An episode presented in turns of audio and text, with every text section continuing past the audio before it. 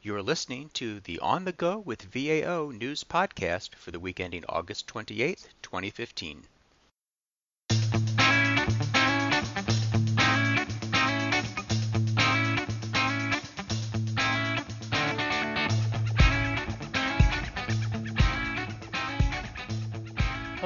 Welcome back to our weekly recap of the top headlines from this week's daily acquisition news. Thanks for joining us today. I'm Bill Olver, VAO content developer and senior news writer. And I'm Bill's colleague, content developer and fellow news writer, Dara Curran. Hi, everyone. If you missed the last couple episodes or are just joining us for the first time, we want to make sure that you're aware our podcast can now be found on iTunes. Look either for ASI Government or the title of our podcast, On the Go with VAO. You can listen to us there directly, download the file to your computer or mobile device, and subscribe to automatically download the latest episode when it's released. So, right to our headlines. Last week, GSA announced it reached an agreement with online review platform Yelp to amend the website's standard terms of service to make it available for use by federal government agencies. The agreement will allow agencies to provide basic information on the site, respond to customer reviews, and use that input to inform service improvements. Agencies can decide whether or not to set up a Yelp page, and GSA is working on a best practices guide to help them use the service if they choose. GSA is also testing two products on its new Advantage Select program, which offers pre-competed items for purchase by all federal agencies. GSA is offering 22 inch monitors this month and plans to introduce 14 inch laptops in September. This sounds like they're going to be coming up with some sort of doorbuster special for Black Friday. um, okay, sorry. Because the agency has competed the items up front, purchase card holders and contracting officers need only enter the desired quantity and then proceed right to checkout. The Defense Information Systems Agency has released a new best practices guide to help defense components select and manage cloud computing services. The guidance is not official DoD or DISA policy, but is a collection of knowledge and experiences gained from pilot projects within the defense community. The guide is intended as a resource for anyone planning to migrate information systems to the cloud. Among other topics, the guide covers IP standards, storage recommendations, data backups, and how to ensure high availability of systems and applications. The Air Force has awarded 13 large and 9 small businesses spots on its IDIQ for Agile Development Services. The five-year contract is valued at up to $490 million and will provide for pre-programmed technology development, engineering and manufacturing, and production activities for both development of new systems and the modification of existing ones. Also in contracting news, the Army has awarded Oshkosh Defense a firm fixed price contract with options for production of its Joint Light Tactical Vehicle. The initial $6.7 billion contract will cover production of the first 16,901 JLTVs, but the Army and Marine Corps together plan to buy nearly 55,000 of the vehicles at a total cost of approximately $30 billion. The Army and Marine Corps expect to start deploying the vehicles in 2018. Oh, that's exciting. That's been in the works for a long time. So cool. Very long time. Yes. The Department of Energy has revised DOE Acquisition Guide Chapter 15.2 Unsolicited Proposals to update the link to guidance on the preparation and evaluation of unsolicited proposals and the associated point of contact at the National Energy Technology Laboratory, which coordinates the receipt and evaluation of all such items. DOE also issued a new acquisition letter implementing subcontract reporting capabilities in management and operating or M&O contracts. Through this capability, DOE will be able to collect data about M&O subcontracts with small businesses so that the department can track progress against its annual small business contracting goals. The acquisition letter provides background and guidance and includes a clause that must be incorporated in all M&O contracts, which mandates the submission of subcontract data. The clause must be incorporated where appropriate by October 1st, since the initial reporting for fiscal 2015 will be due on the 1st of December. For that initial reporting, all M&O contractors are required to submit data for their 20 highest dollar value first-tier small business subcontract transactions. And we had a fair bit of regulatory activity this week. NASA published an interim rule raising its capitalization threshold from $100,000 to $500,000. In accordance with federal financial accounting standards, agency must record certain items, such as property or equipment with a useful life of two years or more, as assets. Agencies are allowed to establish their own dollar thresholds for recording these items, and NASA recently reviewed those thresholds and decided they should be higher. This increase is expected to benefit contractors by reducing the administrative burden of reporting on agency property in their custody. Comments on this interim rule must be submitted by October 26th. Uh, DoD published a lot of new rules this week, six of them, five final rules and one interim rule, all of which are effective August 26th. First up, the interim rule implements statutory requirements for contractors and subcontractors to report cyber incidents that result in either an actual or potential breach of one of their information systems or an actual or potential exposure of DoD information residing on that system. This interim rule also implements DoD policy on contracting for cloud computing services, as documented in the Cloud Computing Security Requirements Guide and in December 2014 guidance from the DoD CIO. Comments on this interim rule must be submitted by October 26, 2015. And we also had five final rules. The DFARS now prohibits funds appropriated in fiscal year 2014 or 2015 from being used to purchase or manufacture a U.S. flag unless the flag is treated as a covered item under the Berry Amendment, which means it must be purchased or manufactured in the U.S. DoD also amended the DFARS to require offerers bidding on DoD military construction contracts to provide opportunity for competition to U.S. steel producers, fabricators, and manufacturers, and establish a preference for award to U.S. firms for certain military construction and architect-engineer contracts to be performed in countries bordering the Arabian Gulf. DoD also issued three final rules that made some editorial changes and clarified requirements and clauses affecting contractor personnel supporting military forces deployed overseas, to clauses used in solicitations and contracts that include the furnishing of supplies and for services involving the furnishing of supplies, and to clauses related to interagency acquisitions and contract and delivery orders issued by a non-DoD agency. And again, those were mostly editorial in nature. Whew, yeah, busy beavers. Well, that's a lot. It is.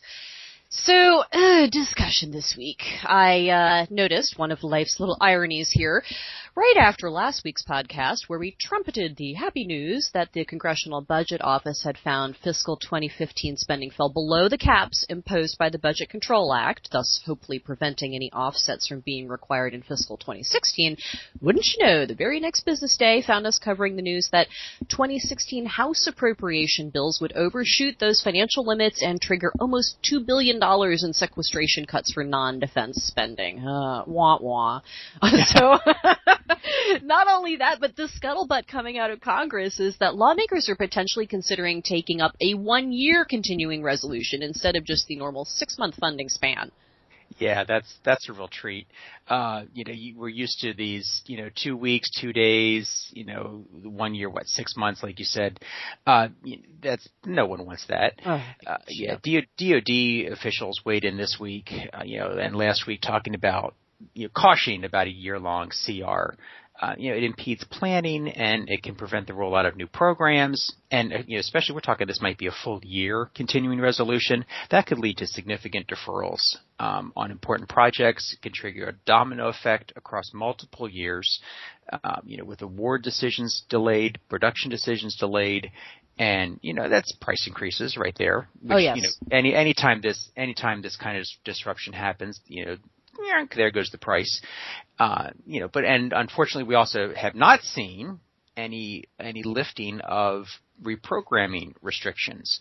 You know, that would at least allow agencies to move funding around. I mean, some agencies have, you know, some limited authority and they can go to OMB and, you know, traditionally, you know, historically DOD has a lot more oomph there, you know, with Congress and and with OMB as far as being able to move money around. But even that's limited. I mean, you're not talking you're talking percents here and there. You're not talking big dollars. Oh yeah, and when VA had to go to them, what was like two months ago or whatever, and they were like, oh, you know, right. we need to move some money, and Congress all this finger shaking like you guys are so irresponsible and I was just so chafed. I was like, who is really irresponsible here? Oh my gosh.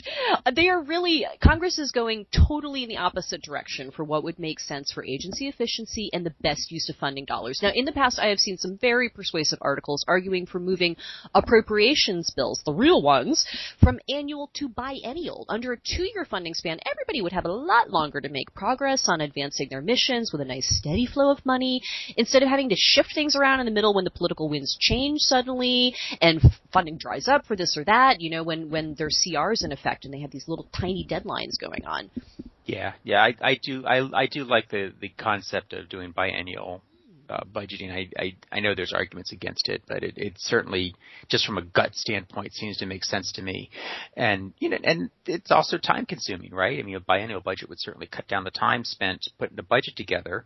Um, you know, there's all this dithering every fiscal year about funding, and Yeah. you know that would automatically slim that down. Um, you know, allow other areas to get done. I mean, they, they've talked about having budgeting one year and oversight, you know, more more more oversight work done in the second year. Um, you know, and let's face it, Congress isn't getting their work done now on time. Exactly. Yes. Right. When when we get the oh all appropriation bills are done, has said no one in recent memory. so anyway, there's there's plenty of hand wringing to go around, and that could be done here. But actually, was not my point.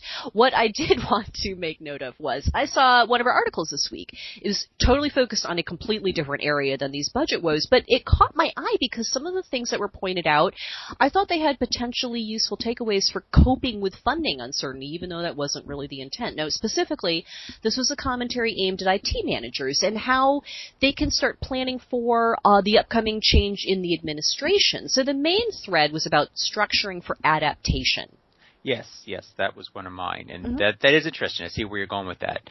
You know, one of the strategies that it touched on was looking at how fast you're delivering capabilities and how you're building in flexibility, which is what we talk about all the time with agile development. And you know, so we we already have and continue to see discussion about that.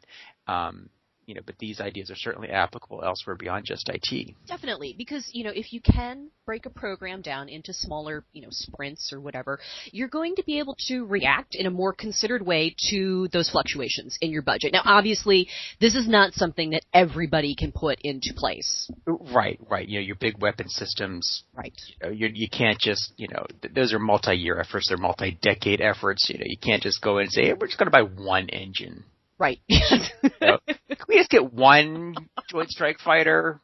Get back to, you know, you can't, you know, you can't delay that kind of stuff. And those, and the, some of those obviously do have built-in multi-year funding, which is good. Um, you know, but yes, if, if projects can be broken down, Yeah, in the course of normal business, it's not always building, you know, trillion dollar airplanes. Uh, contracting professionals do have plenty of opportunities where they could at least stop and ask themselves, hey, can we break this down a little further? And uh, yeah, the article also talked about seeing your role as as more adaptive, undertaking targeted activities that fill a need. Um, now, granted, this might not be the ideal way of meeting your agency's mission, but I think it can be a valuable perspective shift. Uh, you know, keeping your eyes open for quick wins and being ready to change course more rapidly. Right, right. And, you know, this was interesting. The final aspect it touched on was the human factor. It's not always something we, you know, think about with know, how to cope with funding problems, but it talked about building a team that's well rounded in terms of functionality, which will in turn make it more easily adaptive to new and changing parameters.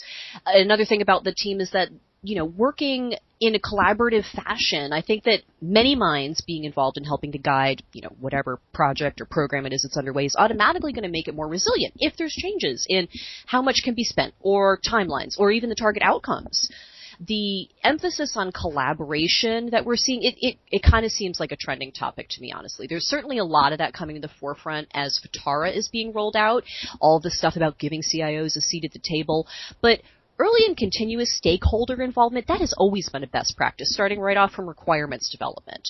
And I think it'll really continue to be a key practice because you want everyone at the table to help guide the program when adjustments are necessary and you need to react in an adaptive manner. You want that collective brain to help with trade-off decisions or throw up a caution flag when a decision's being made. It could have not so desirable ramifications down the road and also bringing that creative problem solving to the matter at hand. So, dare I say, this could actually be a small silver lining to the overall dark cloud of funding uncertainty and inconsistency instead of the high dollar, somewhat plodding and monolithic acquisition programs we think of from, you know, historically, the days of yore.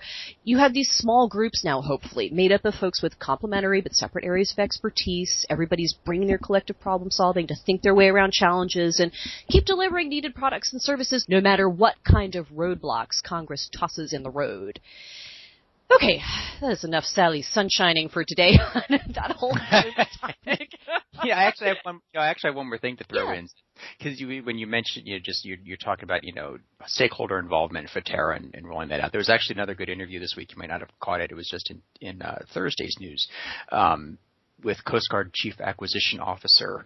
Um, I'm gonna I'm gonna mangle his name. but He's Rear Admiral Joe uh, Vodovich, and uh, he talked about how the Coast Guard is uh, overhauling its requirements process and improving its requirements development um, by involving more stakeholders early on. You know, everything from IT to even HR. Um, you know, and just bringing everybody in, and their product, their programs are are rolling out better, and they're staying on time, and they're staying on schedule, and they're bringing industry in and asking industry what you know what do we need in the next five years, you know, so so that uh, that stakeholder involvement definitely is something that a lot of agencies are learning is a good thing. That's really cool. Yeah. Well, I mean, everybody's learned their lessons in various areas and stuff. I mean, it's still it's a single organization, even though it's different departments. You know, I, I, removal of stovepiping, I think, is always a good thing. So that that's really cool. I'll definitely check that interview out. I haven't read that one yet. So. Yeah, it was a good one. It was good. And that's all we have then. I guess we'll take off. If you're a government agency subscriber to ASI's suite of acquisition publications, you can find links to the headlines we discussed today for further reading on VAO on the same page where you downloaded this podcast. And you can also comment about the podcast or any of our topics. We'd love to have your feedback on the format or content or anything else you'd like to discuss. Tune in again on September 4th. Oh my gosh, September's here already. Oh boy. for our next weekly news recap. Thank you so much for joining us.